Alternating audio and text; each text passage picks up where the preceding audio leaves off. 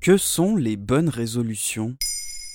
Merci d'avoir posé la question. Ça y est, nous sommes en 2021. Et qui dit nouvelle année dit bonne résolution. Arrêter la cigarette, manger moins sucré, consacrer plus de temps à soi, faire du sport, moins procrastiner. Bon, ça c'est un peu les résolutions clichés, mais les bonnes résolutions sont multiples et personnelles. C'est le défi à chaque début d'année devenu une coutume. Avant la fin de l'année, on énonce des bonnes résolutions à respecter pour l'année à venir.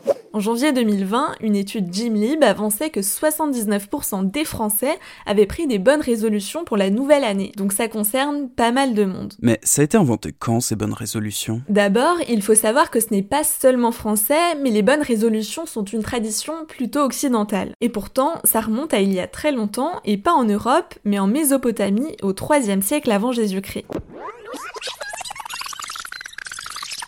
À Babylone, les habitants fêtaient Akitu, le nouvel an qui durait 12 jours. Et à ce moment-là, ils devaient promettre d'obéir à leur roi pour l'année à venir et remettre leur dette à zéro. C'était leur bonne résolution. Ça a ensuite été repris par les Romains. Là, les bonnes résolutions concernaient Janus, le dieu aux deux visages, dit dieu des commencements, des fins, du passage et des portes. Et puis, c'est resté. Maintenant, c'est tellement ancré que tout le monde prend des bonnes résolutions. On en trouve même sur le site de la ville de Paris. Pour l'année 2020, la mairie en avait choisi 20 destinées à toutes et tous. La première, trier et ne pas jeter n'importe où. Mais je me demande bien quand même quelles sont les bonnes résolutions que prennent les Français. Eh bien, en décembre 2019, une étude est sortie concernant les résolutions des Français pour 2020. En premier point, à 26%, on retrouve perdre des kilos en trop. Ensuite, c'est prendre du temps pour soi et ses proches, et ex aequo en troisième position, faire plus de sport et faire des économies. L'année d'avant, en première place, c'était être moins stressé et plus heureux. Comme quoi, selon les années, les priorités changent, mais restent à peu près similaires. Every day, I am to do one thing I have never done before. That, my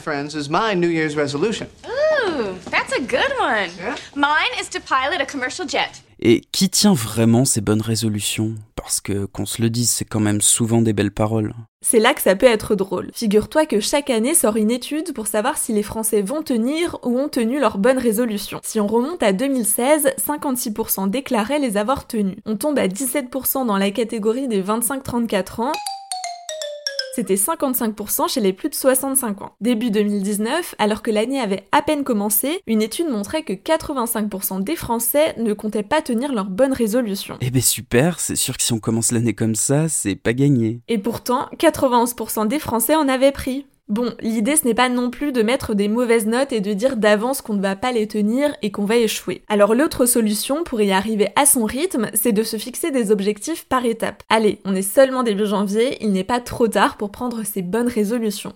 Voilà ce que sont les bonnes résolutions.